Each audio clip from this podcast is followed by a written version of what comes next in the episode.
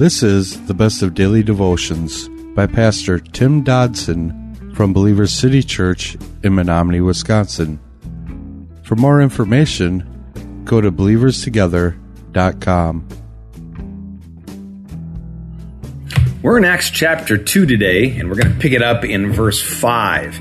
And coming out of those first four verses, we need to know what the context of the account that we're reading is all about. Now, there in chapter two of, of Acts, we see the coming of the Holy Spirit upon those who were waiting there in the upper room, just as Jesus had instructed them to do. And upon receiving the Holy Spirit, in this instance, as we discussed last time we were together, there was a great moving of the Spirit of God, and there was speaking in tongues, and a whole lot of great things was happening. And now in verse five, we see the reaction to this event, okay? Verse five, picking it up, says, "Now there were dwelling in Jerusalem Jews, devout men from every nation under the sky. When this sound was heard," this is speaking of the sound of speaking in tongues, "when this sound was heard, the multitude came together and were bewildered, because everyone heard them speaking in his own language. And they were all amazed and marveled, saying to one another, 'Behold, aren't all these who speak Galileans? How do we hear everyone in our own native language? Parthians, Medes, Elamites, and people from Mesopotamia, Judea, Cappadocia, Pontus, Asia, Phrygia, Pamphylia, Egypt, the parts of Libya around Cyrene, visitors from Rome, both Jews and proselytes, Cretans and Arabians. We hear them speak in our language the mighty works of God.' They were all amazed and were perplexed, saying to one another, 'What does this mean?' Others mockingly said, 'They are all filled with new wine.'" So as the Spirit fell upon these individuals who were waiting for him there in that upper room, as I said, they began to speak in other tongues.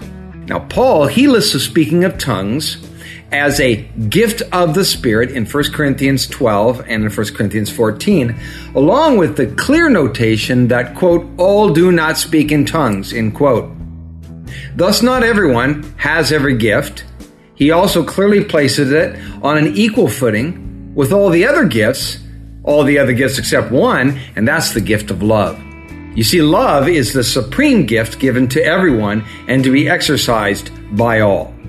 So despite the attention that has accompanied this issue, the gift of tongues, the gift of speaking in tongues, is no more or less a miraculous event than any other miracle in Scripture. However, why do we attempt to escape such a truth by denying its existence and, and sometimes exalting it higher than others? There are often attempts by some denominational groups who, indeed, because of embarrassing abuses by certain charismatic churches, they have attempted to erase this gift from existence. So needless to say, this gift of tongues certainly has been a source of not just debate, but a source of irritation amongst different segments of the church from the very beginning.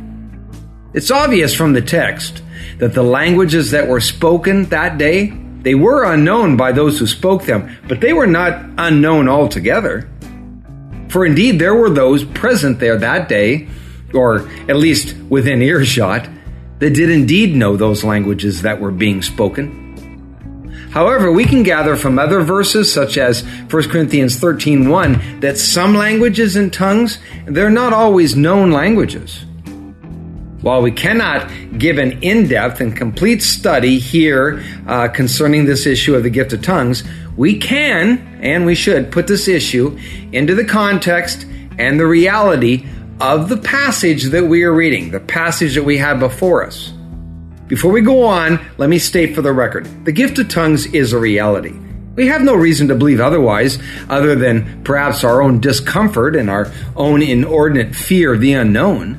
The truth is that it is for many of us just quite simply uncomfortable. But if that was enough to stop us, would we even be worshiping a creator that we so often fail to grasp?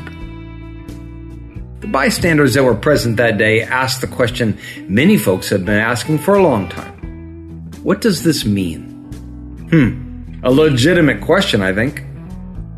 First Corinthians fourteen, twenty-one and twenty-two tells us that tongues are a sign to unbelievers. First Corinthians fourteen, two Uh, verses thirteen and fifteen tells us that it is a vehicle of communication between man and God. Peter would now elaborate further, saying in verse fourteen, "But Peter, standing up with the eleven, lifted up his voice and spoke out to them, 'You men of Judea, and all you who dwell at Jerusalem, let this be known to you, and listen to my words. For these aren't drunk as you suppose, seeing it is only the third hour of the day.'" So, presenting a known characteristic and an attribute of the working of the Holy Spirit, the tongues ended right here as Peter began to preach. The tongues, just as they are today, always contain an element of order. Peter pointed out that these men couldn't be drunk because it's only nine a.m.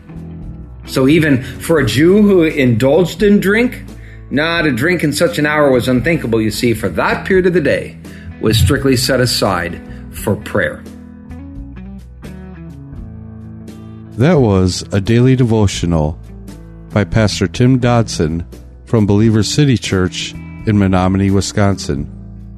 For more information on Pastor Tim Dodson or Believers City Church, visit Believers Together dot com.